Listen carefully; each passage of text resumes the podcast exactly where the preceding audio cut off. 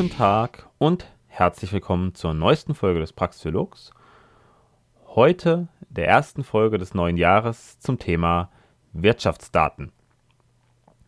Viele ökonomische Diskussionen werden auf Grundlage von Daten geführt. Theorien, Behauptungen und Zusammenhänge und auch die daraus abgeleiteten Maßnahmen basieren auf Zahlen.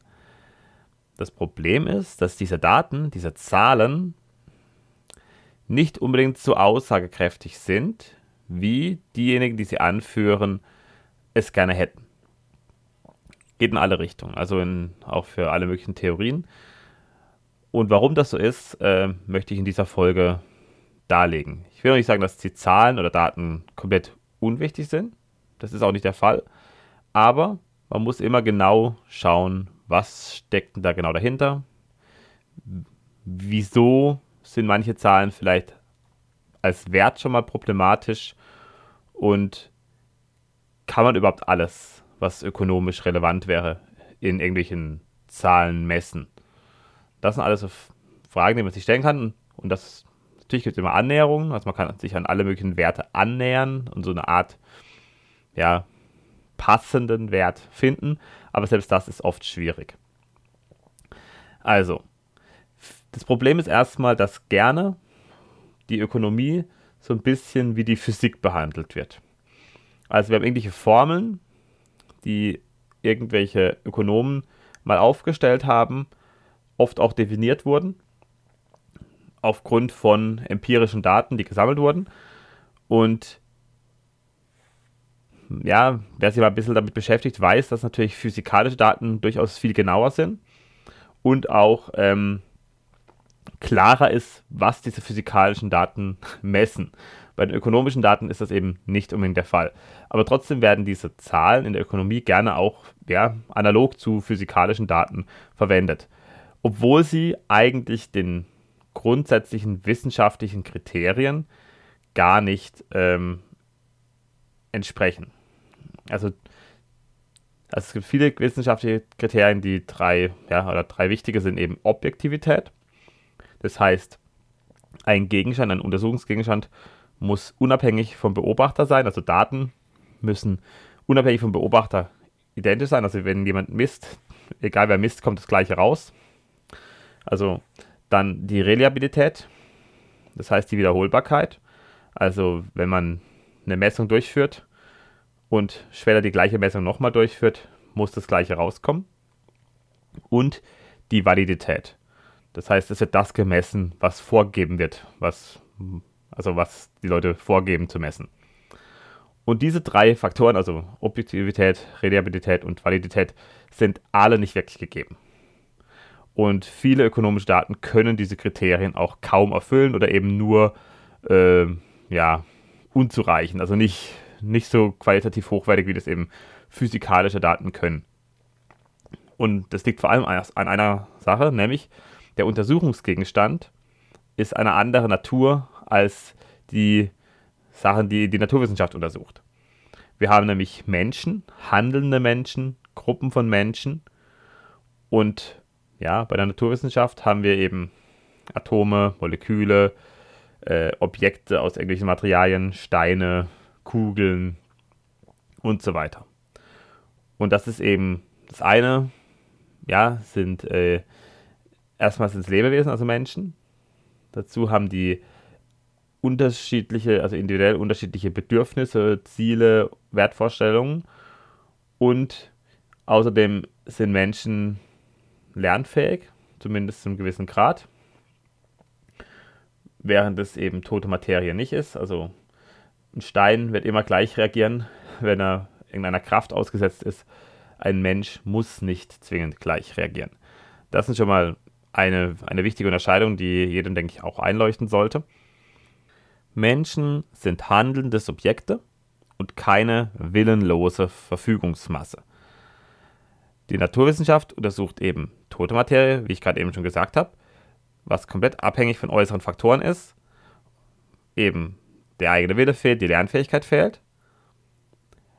Aber weil wir eben Menschen untersuchen und Gruppen und eben keine willenlose Verfügungsmasse, die man willkürlich von außen steuern kann, kann das Verhalten von Menschen und den Gruppen von dem Verhalten der Vergangenheit abweichen. Das heißt, man kann das Verhalten untersuchen, Statistiken aufstellen, aber aus denen lässt sich noch lange nicht die Zukunft direkt vorhersehen. Und ist auch so ein bisschen so ein mechanistisches Weltbild, dass irgendwie alles nur mit, äh, mit Konditionierung und mit den richtigen Inputfaktoren kann man jeden Menschen dazu bringen, das zu tun, was man selber möchte.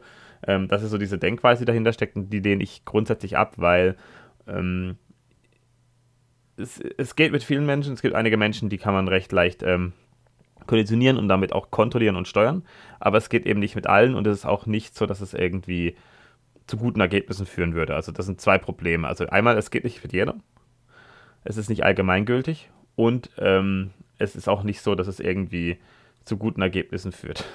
Das hat man bis jetzt immer historisch gesehen, immer wenn ja, top-down alles Mögliche entschieden äh, wurde und, die, und versucht wurde, Menschen zu kontrollieren, ist es am Ende nach hinten losgegangen und alles in die Hose gegangen und es kam zu Zerfall und zu, äh, ja, zum Niedergang, auch von großen Kulturen teilweise. Die meisten ökonomischen Schulen arbeiten aber hauptsächlich oder ausschließlich mit empirischen Daten, also mit Daten der Vergangenheit und versuchen daraus eben allgemeingültige oder so relativ häufige äh, Handlungsmuster abzuleiten, was zu einem gewissen Grad auch eben geht, aber eben nicht so genau ist.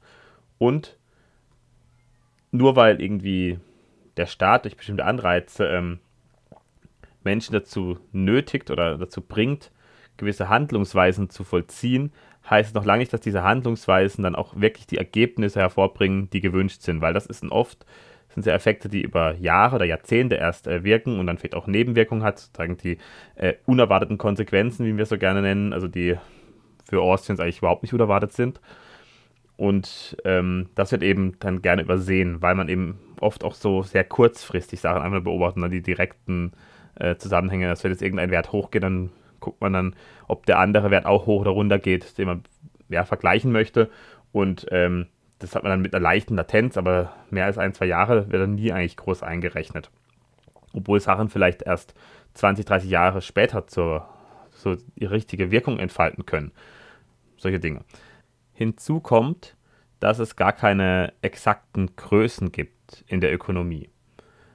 Also die Zahlen, mit denen gerechnet wird, die werden zwar äh, ja, wie exakte Größen behandelt, also sowas wie ja, der Geld, also eine Geldeinheit eben, ähnliche Kaufkraft, Preis und so weiter.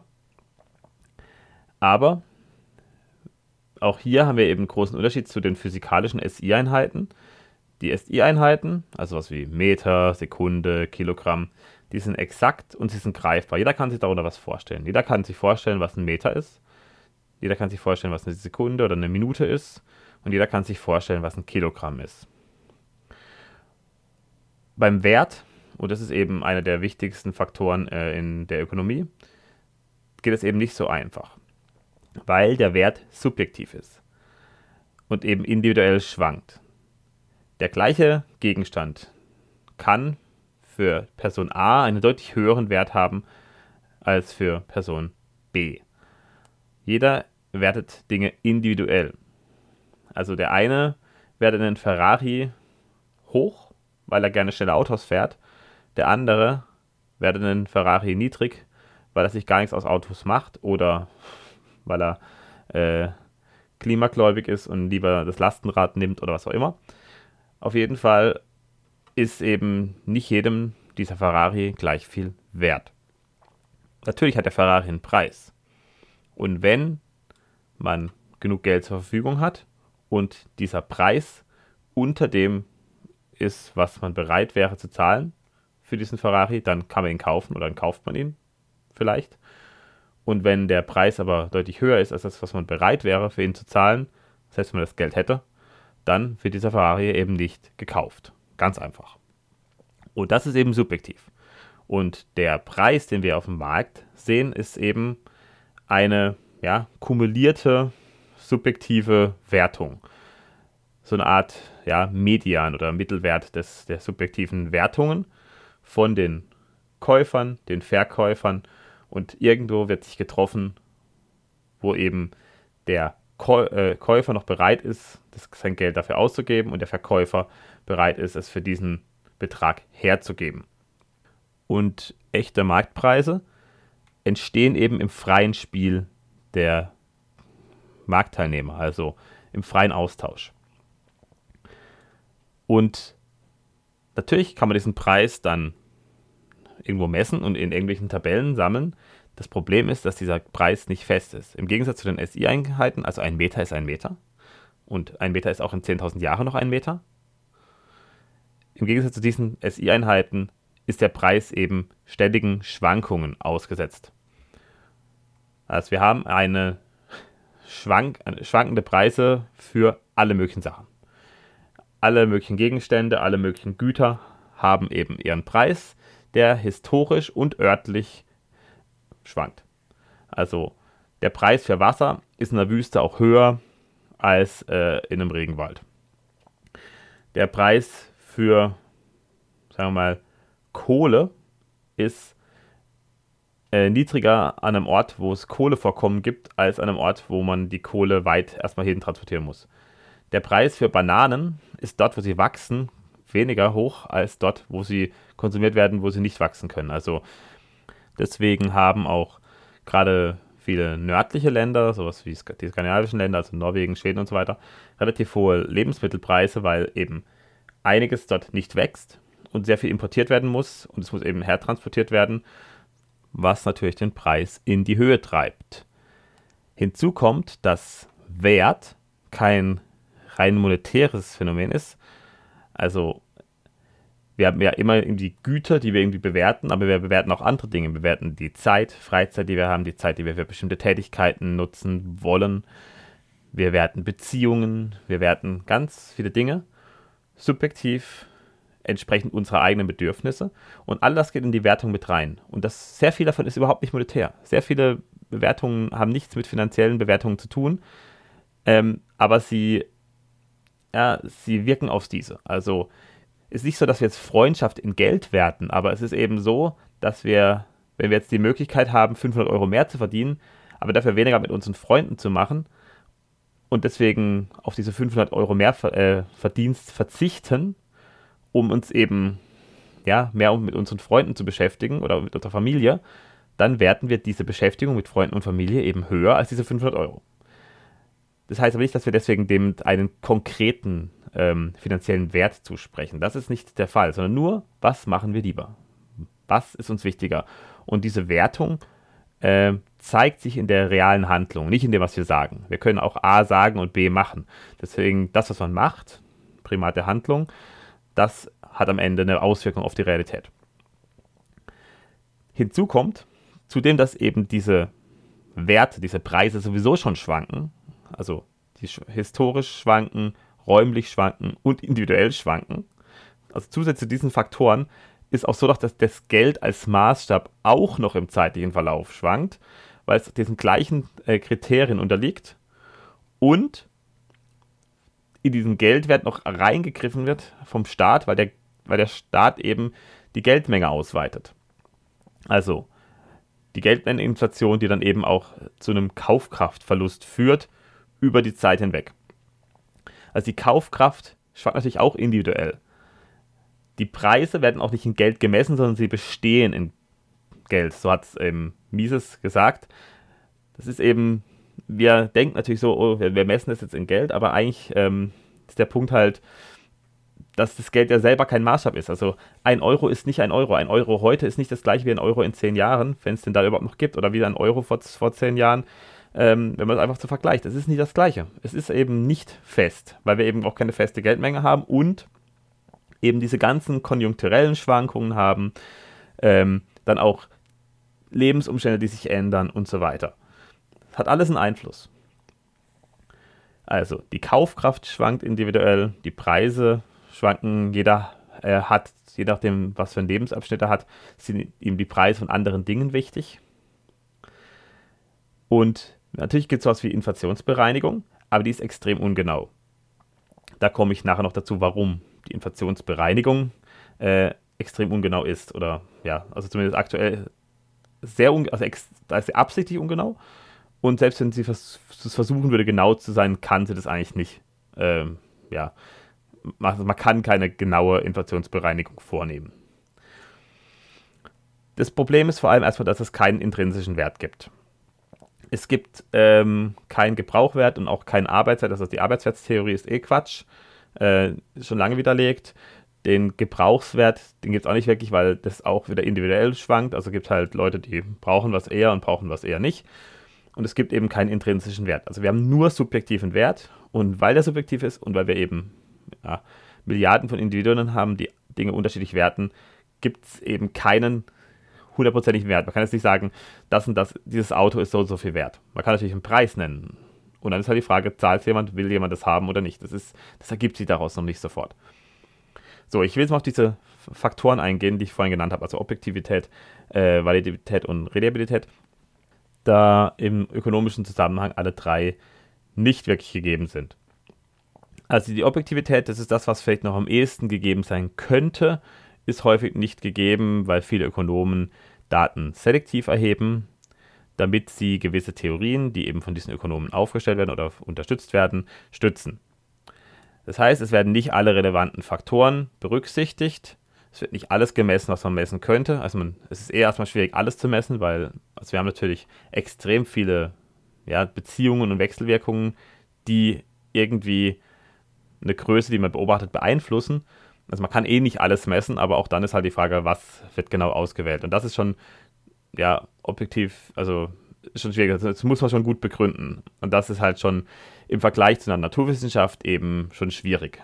Bei der Naturwissenschaft kann man halt auch viele Faktoren einfach ausblenden und sich nur auf einzelne Faktoren ähm, ja, stützen und eben absichtlich äh, die Laborbedingungen so schaffen, dass die anderen Faktoren keinen ja, keinen Einfluss haben können in diesem Zusammenhang. Das geht natürlich nicht, weil wir ähm, reale handelnde Menschen untersuchen, können wir schon mal da äußere Faktoren eben teilweise gar nicht ausblenden. Das können wir gar nicht. Die Reliabilität, also die Wiederholbarkeit, ist eben aus den gleichen Gründen schwer.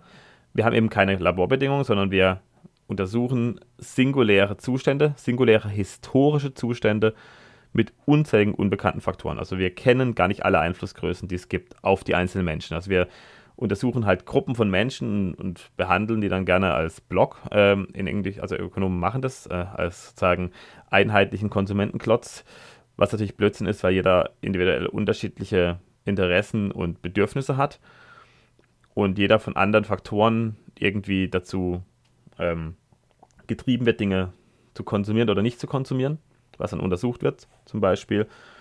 Und diese ganzen Faktoren, die zusammenwirken, die können wir gar nicht alle rausrechnen und gar nicht alle erfassen. Das heißt, wir können nur gewisse Trends erkennen. Qualitativ, das geht natürlich. Also wir können qualitative Trends erkennen, wenn jetzt irgendwie das und das passiert. Was passiert dann? Also wenn wir jetzt zum Beispiel irgendwas subventionieren, wird es vielleicht ähm, eher gekauft oder eher genutzt. Das äh, hätte ich aber auch schon ohne irgendwelche empirischen Daten ähm, einem sagen können. Das ergibt sich auch qualitativ praxiologisch schon aus der reinen Logik. Und das ist auch der Punkt, das ist eben auch dieser, dieser andere Ansatz der österreichischen Schule, die eben eine qualitative Wissenschaft ist und keine quantitativen Zusammenhänge ähm, aufstellt, weil eben diese Zahlen schwanken und damit auch keine festen Relationen existieren die, äh, es gibt vielleicht ähnliche Relationen, die sich immer wieder automatisch einstellen, aber so richtig feste Relationen gibt es nicht. Und diese Nichtvorhandensein von quantitativen Zusammenhängen wird eben von den Österreichern anerkannt und so von den anderen Schulen äh, nicht so wirklich. Also die österreichische Schule hat deswegen einen deduktiv-logischen Ansatz, praxiologisch, handlungslogischen Ansatz, statt äh, eben wie die anderen ökonomischen Schulen, die eher induktiv-empirisch vorgehen, die eben sich Daten anschauen, e, endlose Tabellen und dann daraus ihre Schlüsse ziehen. Aber wie gesagt, die Wiederholbarkeit ist allein deswegen schwierig, weil jedes Ereignis oder jeder, ja, es, ist immer, es sind immer historische Ereignisse, die eben in diesem Jahr ist es so, in diesem Jahr ist es so, in diesem Jahr ist es so. Also es sind immer, äh, wir haben eben historischen Fortentwicklungen, wir haben eben neue Faktoren, die dazukommen, Sachen, die jetzt wegfallen. Es gibt eben Dinge, die heute keine Relevanz mehr haben, die früher wichtig waren. Also heute kauft keiner mehr Kassetten. In den 80er Jahren haben alle Kassetten gekauft. Ähm, solche Sachen. Also man kann das natürlich einfach sich anschauen. Natürlich wird immer noch Musik gehört, das kann man sehen. Wahrscheinlich wird sogar mehr Musik gehört wie je zuvor, zumindest von den Verkaufszahlen. Ich weiß es nicht, müsste man es auch sich anschauen. Aber das äh, kann man eben untersuchen, aber eben auch da kann man nur qualitative Trends mehr oder weniger feststellen und nicht unbedingt quantitative Zusammenhänge, die fest sind, die dann für die nächsten 100 Jahre gelten. Das Allerschlimmste ist die Validität. Also die Validität ist, das wird das gemessen, was vorgegeben wird, zu was gemessen wird. Ähm, die ist extrem schlecht bei fast allem. Erstmal werden in der Ökonomik äh, oft nur einzelne Faktoren erfasst oder sehr wenige, was eben selektiv ist. Das heißt, der, der die Sachen erfasst, der Untersuchungsleiter, der Ökonom, der eben die Forschung äh, durchführt, der ja, wählt aus, was erfasst wird, welche Faktoren. Also es ist selektiv. Und das Problem, vor allem, was ich vorhin schon gesagt habe, ist, dass der Maßstab verzerrt wird. Also das Geld ist der Maßstab oft und das Geld ist eben unterliegt Schwankungen, die man auch nicht durch Inflationsbereinigung rausrechnen kann, komme ich noch gleich dazu. Und viele Werte sagen überhaupt nicht das aus, was sie vorgeben. Also Werte, die nicht aussagen, was sie vorgeben, ist das BIP zum Beispiel, ich sage gleich warum, dann überhaupt diese ganzen Indizes, Verbraucherpreisindex, äh, Handelsziele Verbraucherpreisindex, dann auch sowas wie Wachstum. Der Begriff des Wachstums ist ganz schwierig. Ähm, ist alles sehr viel, ähm, ist, also der größte Teil der Volkswirtschaftslehre, die, die man heute studiert, äh, basiert noch auf, äh, auf Keynes. Also gibt dann irgendwelche ähm, monetaristischen Einschläge noch, glaube ich, oft. Und also Marxismus ist selten, dass es das noch vorkommt, aber es gibt sicher auch noch marxistische Ökonomen, die irgendwas, die irgendwo unterrichten. Ich meine, ich habe kein VWL studiert, aber ich habe mich schon relativ tief mit der Materie beschäftigt, was so abgeht. Und wenn ich mal so sehe, was halt so die typischen VWLer von sich geben, dann ist da halt auch ähm, sehr viel, sehr, sehr viel Keynesianismus. Und Keynesianismus, muss auch eine eigene Folge mal dazu machen, ist ähm, aus sehr vielen Gründen höchst problematisch und auch nicht wirklich so nah an der Realität. Also kommen wir erstmal zu einem der äh, wichtigsten Werte in der Ökonomik, nämlich das BIP, Bruttoinlandsprodukt. Ist kurz gesagt die Summe der Wertschöpfung einer Region in den aktuellen Marktpreisen. Das ist das nominale BIP. Es gibt noch das reale äh, BIP. Ähm, der Punkt ist einfach, also man schaut sich einfach innerhalb einer Region, also eines Landes normalerweise, an, was für eine Wertschöpfung dort intern stattfindet. So, dieses BIP wird erstmal in Geld gemessen. Wie gesagt, Geld als Maßstab ist schon schwierig. Aber da natürlich alle äh, Länder äh, das in Geld messen und es auch noch im gleichen Geld messen, nämlich meistens in Dollar, oder halt in, Euro, in Euro wird dann aber gerne in Dollar umgerechnet, um das dann zu vergleichen, um das vergleichbar zu machen. Ja, das heißt, die Verzerrungen, die da stattfinden, finden bei allen gleichermaßen statt, kann aber aufgrund der äh, Wirtschaftsstruktur, der Sektorenstruktur schon durchaus krasse Unterschiede dann machen in, den, in der realen Aussagekraft. Das Problem ist, dass ähm, das BIP auch bei der Produktion von Gütern und Dienstleistungen steigt, die keine Nachfrage auf freien Märkten haben oder hätten. Das äh, sind sowas wie Bullshit-Jobs, die nur aufgrund von bürokratischen Regulierungen äh, äh, ja, existieren. Theoretisch gibt es da dieses Beispiel, dass irgendwie man hat 1000 Gefangene und man lässt die, ähm, man lässt 500 davon Löcher graben und 500 davon machen am Ende die Löcher wieder zu also wir haben zwei Schichten, zwölf Stunden Schichten. Eine zwölf Stunden Schicht, da arbeiten alle 500 Leute, graben 500 Löcher und machen einen riesigen Haufen. Ähm, und in der anderen Schicht machen die anderen 500 Gefangenen, äh, tun sie die Erde wieder zurückschaufeln. Und wenn jetzt jeder für seine Arbeit 10 Euro erhält, dann steigt das BIP um 10.000 Euro, also 1000 mal 10 Euro obwohl nichts produziert wurde. Nichts, was irgendwie irgendjemand auch auf der ganzen Welt auch nur annähernd als werthaltig bezeichnen könnte. Und das ist unsinnig, weil wir haben eben einige Tätigkeiten, die niemand wirklich nachfragt, außer vielleicht die Bürokratie. Und diese Tätigkeiten kann man beim besten Willen nicht als wertschöpfend bezeichnen. Also Wertschöpfung ist nicht der geeignete Begriff. Aber das Bruttoinlandsprodukt ist, wie gesagt, die Summe der Wertschöpfung einer Region. Das bedeutet, was ist denn Wertschöpfung? Ist etwas Wertschöpfung, was einfach nur aus bürokratischen, regulierungstechnischen Gründen verlangt wird, ohne dass es wirklich irgendjemand bräuchte? Dann ist das ganze Wort irgendwie semantischer Unsinn, weil es wird ja nichts von Wert geschaffen in diesem Fall. Auch sowas wie Wohlstand. Wie ist Wohlstand definiert? Ist auch schon mal schwierig. Das sind einfach so Sachen. Also natürlich, es wird, kann alles in Geld gemessen werden. Aber ist Geld der beste äh, Maßstab dafür? Ja, vielleicht ist der beste. Vielleicht gibt es halt keinen besseren. Okay. Aber auch da eben diese ganzen Ungenauigkeiten, die ich schon vorhin angesprochen habe. Dann haben wir natürlich noch sowas wie den äh, ja, VPI oder den HPI, also den Verbraucherpreisindex und den harmonisierten Verbraucherpreisindex, das ist der HPI, und auch andere Indizes, die eben die Inflation messen sollen, indem sie bestimmte Warenkörbe betrachten. In diesen Warenkörben sind Verbrauchsgüter drin, sowas äh, wie Wohnkosten und auch andere Dinge, Freizeitkosten. Aber das Problem daran ist schon mal, dass erstmal da so eine Art Durchschnitt postuliert wird, der schon ein bisschen fragwürdig ist, weil ich glaube, die Wohnkosten gehen nicht mal zu 10% rein. Ich will jetzt nicht sagen, aber zeigt mir mal jemanden, der äh, dessen Monatslohn äh, zu unter 10% in die Wohnkosten geht. Also das äh, es, aber das ist sehr selten. Dann ähm, sind da sowas wie Zukunftsgüter gar nicht drin, also sowas, was eben ja, alles ist, was mit Wertanlagen zu tun hat, ist da nicht mit einberechnet.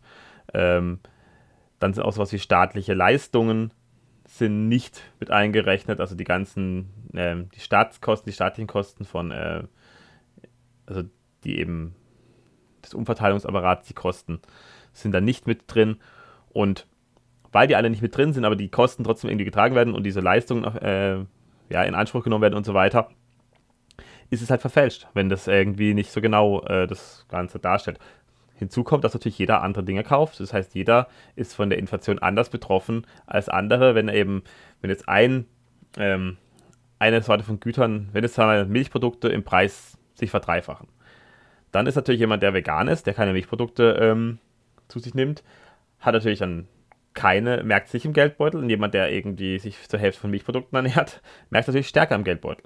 Also das ist natürlich klar. Also das sind solche Sachen, individuell ist eben unterschiedlich, ähm, wie stark äh, eine Teuerung einen trifft.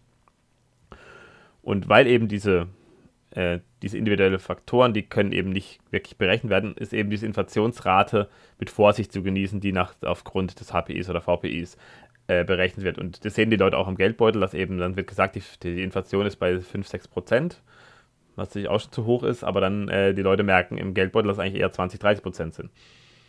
Und ähm, das ist eben ein Problem, dass damit gerne Sachen auch verfälscht werden. Also dass eben, wenn eine ideologische Verzerrung haben der Inflationsmessung, weil natürlich äh, ja, der Staat will, dass die Inflation nicht zu hoch ist, äh, damit die Leute eben nicht auf einmal ähm, aus dem Geld rausgehen und dem Geld gar nicht mehr vertrauen, was nämlich dann in einer Hyperinflation äh, enden könnte. Also die reale Inflation, die die Menschen in ihrem Geldbeutel auch spüren, ist deutlich höher als die öffentlichen Zahlen. Und das ist beim Einkauf spürbar. Es gibt natürlich äh, durchaus Ökonomen, die das äh, wissen und die dann eben versuchen, bessere Indizes zu ähm, entwickeln. Da ist zum Beispiel ähm, Karl Friedrich Israel zu nennen, das, der ist ja auch ähm, Österreicher, also halt ähm, Anhänger der österreichischen Schule und der versucht da ein bisschen bessere Indizes zu machen, wo eben alles eingepreist wird, aber auch der hat gesagt, dass das natürlich auch nur eine Annäherung ist. Ähm, und übrigens sieht man da auch diese Inflationsentwicklung, dass eben seit der Geldmengenausweitung, also schon vor 10, 15 Jahren, eben schon seit 2008, äh, einige Sachen einfach äh, krass schwanken. Weil natürlich, wenn jetzt irgendwie die Leute sagen, ja, es wird schon seit 15 Jahren die Geldmenge krass ausgeweitet und es ist doch jetzt erst Inflation seit ein, zwei Jahren, ist halt Bullshit, weil die Häuserpreise sind stark angestiegen, die Aktien sind extrem gestiegen. Also das ganze Geld, das eben ja, als Geldschwemme auf den Markt kam, floss eben hauptsächlich in Wertanlagen, in solche Assets rein und eben nicht in die Realwirtschaft, sagen wir es mal so. Und dadurch ist natürlich die Kaufkraft eben nicht stark gesunken innerhalb dieser 15 Jahre, sagen wir mal, seit der letzten Finanzkrise 2008. Und das wird dann gerne als Argument genommen, dass ja eben die Geldmengenausweisung überhaupt nicht zur Inflation führt. Aber dieser Cantillon-Effekt hat natürlich krasse Auswirkungen. Also der Cantillon-Effekt, dass eben gewisse Leute eben neu gedrucktes Geld schneller in die Hand bekommen und dann eben Sachen zu geringeren Preisen kaufen können, dann die Preise steigen und sie dann dadurch wohlhabend werden nominal. Das ist ja der Fall. Und das ist ja auch eine der Hauptursachen für die Schere zwischen Arm und Reich. Das heißt, das Gelddrucken der Zentralbanken ist die Haupttriebkraft, wenn sich sogar die, also die, wahrscheinlich 99 Prozent Grund, des Grundes dafür, für die massive Schere zwischen Arm und Reich, die immer weiter auseinanderklafft. Und es behauptet ja niemand, dass alle Preise steigen. Das ist nämlich dieser, dieser Strohmann, der gerne aufgemacht wird von den Leuten, die eben das Geld drucken und MMT und so weiter äh, verteidigen, sondern dass eben bestimmte das Geld irgendwo hinfließt. Und da, wo es hinfließt, da steigen die Preise. Und das haben wir ja gesehen. Die Häuserpreise sind massiv gestiegen in den letzten 15 Jahren. Die Aktienpreise sind geisteskrank gestiegen. Dann natürlich auch so Sachen wie Bitcoin, ist dann auch Geld reingeflossen. Deswegen ist da natürlich auch der Preis massiv gestiegen. Weil die Leute eben sich davon mehr versprechen, also auch Gold zum Beispiel. Während andere Dinge eben, die haben ein Haltbarkeitsdatum, können ablaufen, können kaputt gehen. Da sehen die Leute eben nicht so einen Wert drin. Und Deshalb packen sie das Geld in Dinge, bei denen sie davon ausgehen, dass sie eben keinen Wertverlust äh, bedeuten. Und das sind eben diese typischen Wertanlagen wie Immobilien, Gold, Aktien und so weiter. Und da sind die Preise massiv, massiv gestiegen. Und weil man die natürlich nicht im HPI oder im VPI drin hat, diese ganzen Geschichten, also irgendwelche Assets, steigt natürlich da auch die Inflation nicht besonders. Also natürlich haben wir kaum Inflation, kaum Kaufkraftverlust in diesem Zusammenhang. Aber jemand, der halt vor 15 Jahren Aktien gekauft hat und dann auf einmal viel reicher geworden ist, kann sie natürlich dann die wieder äh, in Geld umtauschen und kann sie dann auf einmal viel mehr leisten davon, als jemand, der es eben nicht gemacht hat. Oder der eben dann auch schlechtere staatliche Leistungen bekommt im Vergleich. Und jetzt kickt die Inflation richtig rein, weil jetzt hat sie nämlich auch eben die Realwirtschaft erreicht. Und das ist natürlich dann was, was die Menschen spüren das Punkt, der Punkt ist halt irgendwie, dass immer so gemacht wird, als ob dieser Zusammenhang nicht da wäre, weil irgendwie es wird halt an dieser Strohmann aufgestellt, habe ich gerade eben schon gesagt, dass behauptet wird, dass die, dass die Preise gleichmäßig steigen, wenn äh, die Geldmenge steigt. Aber das ist nicht der Fall, sondern die Preise steigen in den Bereichen, in, den, in die das Geld reinfließt. Und das ist halt, sind halt am Anfang Assets. Und später kann es dann sein, dass dann auch sich langsam auf, den, auf andere Teile der Wirtschaft auswirkt und dann wird halt immer so gemacht, als ob diese Inflation dann nur zum Beispiel aufgrund von ähm, Ukraine-Krieg ist und von anderen Dingen. Aber das ist Bullshit. Das ist einfach, das hat natürlich auch einen Faktor, der, der ist auch mit drin, aber der ist klein. Das ist nicht der Hauptteil. Der Hauptteil ist ganz einfach, weil jetzt Geld in äh, ja, Sektoren fließt, die eben näher an der, an der realen Wertschöpfung liegen. Und das ist auch der Punkt. Wir haben nämlich äh, reale und nominale Wertschöpfung. Und die nominale Wertschöpfung ist ähm, ja ein bisschen blödsinnig, weil wenn wir jetzt ein Haus haben. Jemand kauft ein Haus oder sagen wir, jemand baut in den 60er Jahren am Stadtrand einer größeren Stadt, zum Beispiel sagen wir mal Freiburg, am Stadtrand ein Haus. So ein bisschen am Hang gelegen, am Schwarzwaldhang. Eine sehr gute Lage und hat damals vielleicht, sagen wir mal, ich rechne mal Zahlen, vielleicht sind die auch falsch, aber auf jeden Fall haben wir einen Wachstummacher. Wir haben 100.000 Mark dafür bezahlt in den 60er Jahren. Wahrscheinlich sogar weniger. Für dieses Haus, das Grundstück und so weiter. Dann ist dieses Haus heute aufgrund der Lage vielleicht eine Million Euro wert. Aufgrund, das ist eine sehr gute Lage, ist eine sehr schöne Gegend, also Freiburg-Zeringen zum Beispiel oder Herdern, Herdern werden, das ist so ein Villenviertel, also sind eben wohlhabende Gegenden am, am Bergrand. Das ist immer sehr teuer. Sagen wir mal, hat es, äh, kostet jetzt eine Million Euro. Dann wäre das von 100.000 Mark auf eine Million Euro. Das wäre eine Verzwanzigfachung, weil eben Wechselkurs Mark zu Euro 1 zu 2 ist. Also eine Verzwanzigfachung des Preises, obwohl das Haus ähm, eben ein altes Haus ist. Es wurde vielleicht mal saniert, wurde mal Geld reingesteckt. Das heißt, da wurde vielleicht mal umgerechnet 200.000 Euro reingesteckt. Das heißt, wir haben 800.000 ähm, oder so, nee, 700.000 Euro Gewinn, nee, 750.000 sind es dann. 750.000 äh, Euro Wertzuwachs, wenn man eben die Kosten der Sanierung und so mit einberechnet. Obwohl das Haus eben trotzdem alt ist. Natürlich, es steht auf einem besseren Stand, als es am Anfang war, in den 60er Jahren. Aber es ist jetzt nicht äh, irgendwie ein, modernes Hightech-Haus, das irgendwie diesen ganzen Wert vielleicht äh, be begründen würde. Das heißt, ein Haus, das eigentlich veraltet ist, hat auf einmal einen viel höheren Wert, als es vorher hatte. Nur aufgrund von Spekulation, aber nicht aufgrund von ähm, ja, einem realen Wachstum im Sinne, dass man, äh, dass wirklich ein besonders neuer Wert geschaffen wurde. Und das ist ein Problem. Also nicht, dass das Haus jetzt irgendwie so durch Spekulation so ähm, hoch gewertet ist. Natürlich, wenn jemand das dann kaufen will, kann das ja kann das der Besitzer verkaufen und kann das Geld einstreichen. Aber das Ganze kommt ja erst dadurch, dass wir eben zu viel Geld haben, das irgendwo reingepresst wird. Wenn wir nicht so viel Geld hätten, würde auch nicht in irgendwelche komischen Projekte Geld fließen und wird irgendwie das Geld mit der Gießkanne verteilt werden, dann würde auch nicht so viel Geld in die Immobilien äh, reinfließen. Weil die Menschen eben andere Dinge als relevanter nachfragen. Also nicht, dass Immobilien irrelevant sind, sondern dass einfach andere Dinge eine gleiche Relevanz haben oder eine ähnliche ja, Wertung im Endeffekt da zugrunde liegt. Und wenn eben Dinge durch diese Verzerrung, durch dieses Geld, ja, so im Wert so komplett krass auseinanderklaffen, obwohl das nicht den Handlungen entspricht der Menschen, dann ist es halt ein Problem.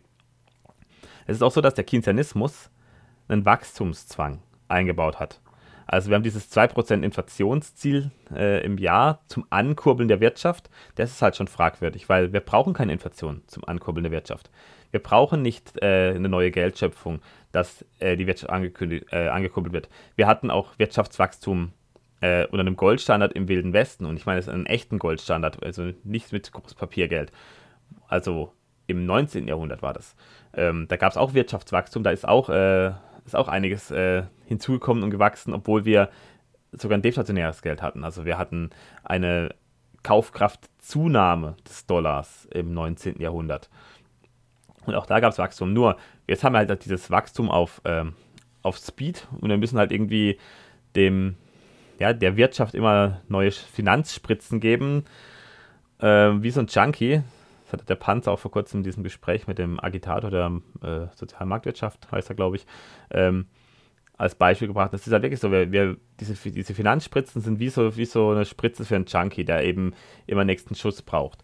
Und weil die Wirtschaft das so gewöhnt ist, äh, bricht sie eben zusammen, weil wir eben so viele, das ist das, was Krall als Zombie-Unternehmen äh, bezeichnet, ähm, aufbauen, die eben nur noch durch diese Finanzspritzen überhaupt am Leben gehalten werden, obwohl sie überhaupt nicht mehr produktiv sind, also obwohl sie kein echtes, reales Wachstum mehr produzieren. Wir brauchen aber nicht äh, nominelles, äh, nominales Wachstum, dass sozusagen auf dem Papier irgendwie die Zahlen steigen, das ist völlig scheißegal, wenn alles zugrunde geht. Also wir brauchen reales Wachstum. Auch gerne mal meine Folge Wachstum dazu anhören, die äh, ist eine ganz alte Folge, weil der Wachstumsbegriff schon schwierig ist. Also nicht ich bin nicht gegen Wachstum, sondern ich bin gegen dieses pseudo-keynesianistische Wachstum, das keines ist. Das ist einfach nur, ja, wir, wir erhöhen jetzt die Zahlen auf dem Papier, aber alles geht vor die Hunde. Dann ist es kein Wachstum. Das Problem ist also, dass das Bruttoinlandprodukt automatisch bei der Geldmengenausweitung steigt, weil das Geld dann irgendwo reinfließt, dann wird es auf irgendwelchen Bilanzen äh, ja, gesammelt. Und dann haben wir natürlich noch diese falschen Inflationsindizes, die eben nicht diese, diese Ausweitung nicht komplett rausrechnen wieder. Das würden sie nämlich, wenn sie gute Inflationsindizes wären, würden sie eine Geldmengenausweitung komplett wieder rausrechnen. Und dann verfälschen die eben die Messung. Und das heißt, dann kann man gar nicht sehen, haben wir eine echte, haben wir Wachstum oder haben wir sogar eine Schrumpfung. Also es verschleiert eigentlich das, was wir eigentlich äh, wissen wollen. Wir wollen ja wissen, wächst, also haben wir da irgendwie real mehr Wohlstand geschaffen.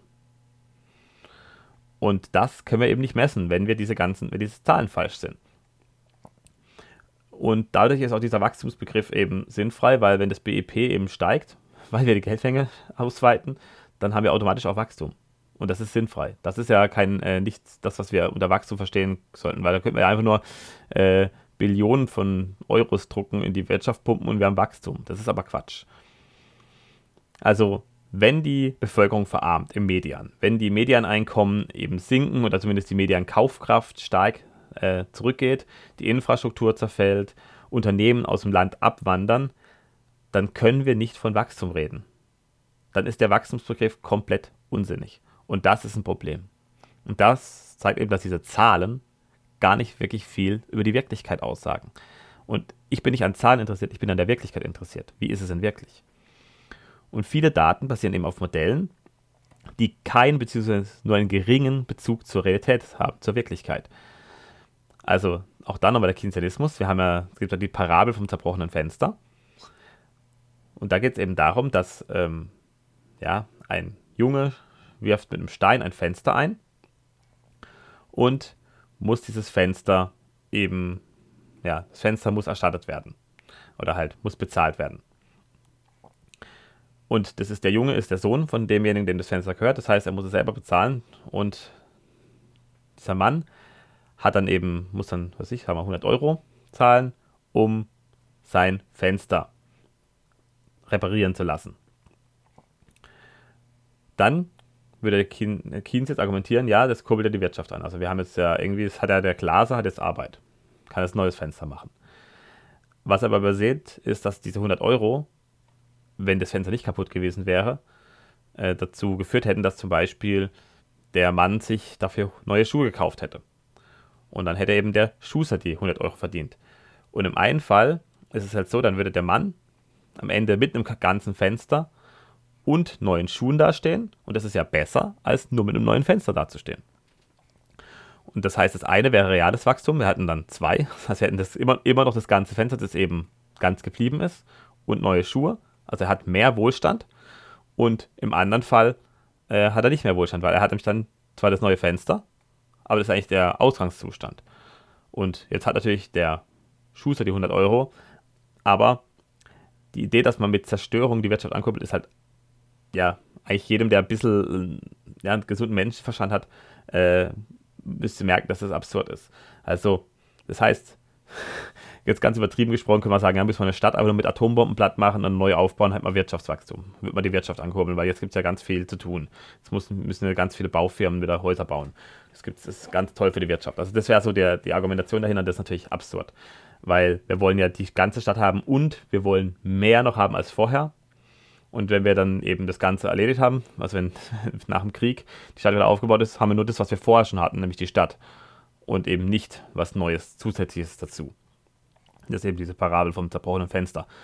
Und ähm, nach keynesianistischer Messung äh, würde es eben beides die Wirtschaft ankurbeln. Also wenn man jetzt nur äh, den Schuster, äh, wenn man sich Schuhe kauft, gleichermaßen wie wenn man eben die, die eingeschlagene Fensterscheibe äh, repariert. Aber der Punkt ist halt, das eine ist halt eine Herstellung des vorherigen Zustand, das andere ist eine Verbesserung zum vorherigen Zustand. Und das ist nicht das Gleiche. Und das muss man im Kopf behalten. Und das muss man immer beobachten und sich genau anschauen. Was ist denn jetzt in dem konkreten Fall, den wir betrachten, der Fall? Man muss also die Opportunitätskosten immer im Blick behalten und vor allem ganz wichtig zwischen realem Wohlstand und nominalem Wohlstand unterscheiden. Also der nominale Wohlstand ist eben die Zahlen auf Papier. Mit einer reinen monetären Erfassung, das ist problematisch weil wir auch andere Dinge noch wie sowas wie Beziehungen, die wir eben nicht einpreisen können, auch irgendwie erfassen müssten. Also kann natürlich sein, dass eine ähm, Gesellschaft monetär wohlhabender ist, aber die Menschen sich dort nicht leiden können, in allen, allen geht es scheiße, alle sind depressiv. Und wenn man das irgendwie nicht erfasst, dann würde man meinen, denen geht es jetzt besser in dem Land, äh, aber man schaut halt nur das Monetäre an. Und ob die dann wirklich wohlhabender sind im Sinne eines, ja, umfassenden bzw. ganzheitlichen Wohlstandsbegriffs, das ist natürlich fraglich. Es ist natürlich so, dass diese Erfassung korrekter Daten fast unmöglich ist. Also korrekte Daten heißt Daten, die wirklich was äh, über die Realität aussagen und die unbeeinflusst sind durch äh, äh individuelle, subjektive Meinungen. Das ist erstmal fast unmöglich, weil jedem, jeder Mensch eben menschlich ist und dann seine Sachen misst, die er für wichtig hält. Und eine echte Aussagekraft Kraft über Prozesse, über den Wohlstand, über das Wachstum und so weiter, ähm, eben dadurch in Zahlen zumindest schwierig zu fassen ist. Die Welt ist volatil, wir haben etliche Schwankungen, die sich überlagern. Wir haben eine Gesamtheit von unzähligen Beziehungen und Wechselwirkungen und Bedürfnissen, die gar nicht erfassbar ist. Und zusätzlich haben eben noch zusätzlich zu dieser schon wirklich schwer erfassbaren, komplexen Welt haben wir massive Verzerrungen durch Markteingriffe. Also wir haben extreme Eingriffe durch das Geldsystem, wir haben extreme Eingriffe durch staatliche Regulierungen, durch Subventionen, durch äh, Steuern und so weiter. Und natürlich haben wir eine selektive ideologische Auswahl der Daten. Und das galt alles zusammen führt dazu, dass eben Wirtschaftsdaten wirklich ja nur ähm, unter Vorbehalt betrachtet werden sollten. Das heißt nicht, dass die Daten komplett unnütz sind, aber ihre genaue Aussagekraft muss hinterfragt werden, das ist eben sehr wichtig. Das heißt, nur mit irgendwelchen Daten zu argumentieren, dann irgendwelche Schaubilder zeigen und dann meinen, man hätte recht, ist immer schwierig, weil schau dir einfach an, was in der Realität geschieht. Der Kontext ist relevant und die Daten sind aus Sicht der Österreicher eben die Wirtschaftsgeschichte. Also, das heißt, das sind alles historische Daten, weil die wurden ja erfasst. Und auch wenn sie vom aktuellen Jahr sind, sind sie trotzdem jetzt eben Daten des, der Vergangenheit. Immer. Sobald sie erfasst sind, ist ja der, der, der Zeitraum schon zu Ende. Und viele Daten ähm, bestätigen auch eben die Praxeologie, die aber natürlich immer unter Ceteris Paribus Bedingungen äh, Aussagen trifft. Das heißt, wenn sonst alles gleich bleibt. Da wir aber eben hunderte von Einflussfaktoren haben, die wir alle betrachten müssen, kann es natürlich schon sein, dass ähm, zum Beispiel Preise sinken, obwohl sie steigen müssten. Also wenn wir jetzt ein inflationäres Umfeld haben, kann es sein, dass die meisten Preise steigen, aber einzelne sinken, weil wir eben einen weiteren Faktor haben, nämlich zum Beispiel bessere Produktionsbedingungen oder Skaleneffekte durch eine Ausweitung einer gewissen Produktion. Das ist dann eben ein Effekt, der zu sinkenden Preisen führt, während gleichzeitig andere Effekte zu steigenden Preisen führt. Und wenn der eine Effekt stärker ist als der andere, dann kann es eben sein, dass, obwohl wir in einem inflationären Umfeld sind, wir trotzdem sinkende Preise in manchen Bereichen haben. Das ist eben, was natürlich durchaus möglich ist. Man muss eben alle Faktoren, die darauf einwirken, betrachten. Die österreichische Schule setzt auf qualitative Zusammenhänge, die auf handlungslogischen, praxeologischen Überlegungen basieren auf sehr wenigen Axiomen, die nicht widerlegbar sind. Also ich habe bis jetzt noch keine sinnvolle Widerlegung gehört, die irgendwie wirklich irgendwas dazu sagen. Also ich habe noch, ich habe kenne einige äh, Kritiken daran. Also ich, wahrscheinlich kenne ich die meisten, aber ich habe noch keine gehört, die wirklich irgendwie stichhaltig wäre in dem Zusammenhang. Und die Praxeologie ist auch wertneutral, das heißt, die erklärt auch den Keynesianismus, die erklärt auch äh, Kommunismus, Sozialismus und so weiter sie erklärt nicht, äh, also sie ist da nicht äh, voreingenommen, weil sie eben wirklich sehr neutral an die ganze Sache rangeht, weil sie nämlich im Gegensatz zu den anderen Schulen kein Ziel verfolgt. Das ist ganz wichtig, es ist rein eine Handlungsebene, die betrachtet wird und keine teleologische Ebene. Natürlich, die Ziele führen zu Handlungen, aber ähm, es gibt keine Zielvorgabe. Und das ist auch das, ähm, warum sie politisch abgelehnt wird, weil sie nämlich auch der Politik ähm, keinen großen Spielraum gibt, beziehungsweise die Politik am besten komplett abschaffen würde, am liebsten, und deswegen natürlich nicht politisch ausgeschachtet werden kann. Und die österreichische Schule ist deswegen meiner Meinung nach überzeugend, weil sie eben bessere, schlüssigere Erklärungen für alle ökonomischen Phänomene bietet und die Österreicher konnten sämtliche Finanzkrisen der letzten 100 Jahre vorhersagen. Die Business Cycle Theorie ist da maßgeblich und auch andere ähm, Überlegungen. Also Mises hat auch die Hyperinflation vorhergesagt und auch äh, 1929 hat er auch äh, was dazu vorhergesagt. Und das ist halt interessant, dass das eigentlich immer gern unter den Teppich gekehrt wird. Aber gerade was diese Krisen angeht, ähm, hatten die eben immer recht. Und das Einzige, was ihnen halt sozusagen strikt rausgetreten wird, dass sie halt nicht genau das Jahr sagen können. Also sie können jetzt nicht sagen, dass jetzt genau in dem Jahr und in dem Monat äh, wird es die Krise ausbrechen, sondern nur, es wird jetzt halt langsam aufbauen und irgendwann wird das Ganze zusammenbrechen. Und dieses Zusammenbrechen wird natürlich gerne von Staaten immer weiter äh, herausgeschleppt. Das ist auch so, dass, da gibt es auch durchaus Maßnahmen, die das können, aber es das heißt nicht, dass man das in die Unendlichkeit fortsetzen kann. Irgendwann kommt immer der Zusammenbruch und ähm, ja, man könnte einfach einen anderen, einen anderen Weg wählen, um diesen, diesen Zyklen von äh, ja, Boom und Bust zu entgehen, indem er eben nicht immer ins Geld reinfuscht oder eben dann eben kleine, also nur noch kleine Booms hat, aber auch wirklich nur ganz kleine, minimale, auf Einzelsparten beschränkte Busts in Kauf nimmt. Das wäre viel verkraftbarer für die Menschen und viel sinnvoller als riesige Wirtschaftskrisen, die halt durch diese ganze ähm, keynesianistische, staatsgelenkte Herangehensweise entstehen. Gut, ich hoffe, die Folge hat euch gefallen. Ähm, der Titel ist natürlich ein bisschen langweilig, also mit hier Wirtschaftsdaten, aber eigentlich finde ich, trifft es das Ganze recht gut. Und gerade in Diskussionen mit Vertretern anderer ökonomischer ähm, Schulen ist genau das ein wichtiger Punkt, dass man eigentlich genau das mal aufzeigt, was eigentlich das Problem ist, weil die denken eben in Zahlen, die denken in diesen Daten, aber diese Daten sagen eben nicht das aus, was sie vorgeben auszusagen. Das ist ein Problem. Und da gibt es eben jetzt, ich habe jetzt ein paar Sachen genannt, man kann zu eigenen Daten einiges sagen. Da müsst ihr jetzt sozusagen wir alles wirklich direkt vornehmen und erstmal, erstmal schön, schön ein bisschen reinlesen, was da überhaupt Sache ist, wie das erfasst wird und so weiter. Und dann kann man eben zeigen, ja gut, das ist halt nicht genau das, was dahinter steht. Also, also nicht das, was die Menschen real interessiert, wenn sie an Wohlstand denken. So. Ich hoffe, es hat euch gefallen. Falls ja, abonniert gerne meinen Podcast, meinen YouTube-Kanal, wo ich eben auch noch mehr äh, mache, eben meine Reaktionsformat. Genau. Teilt auch gerne das Video oder den Podcast, wenn es euch gefällt. Macht ein bisschen Werbung für mich, würde mich natürlich freuen. Ihr könnt mich auch gerne auf Found mit Satz unterstützen. Und ansonsten verabschiede ich mich. Bis zum nächsten Mal. Auf Wiedersehen.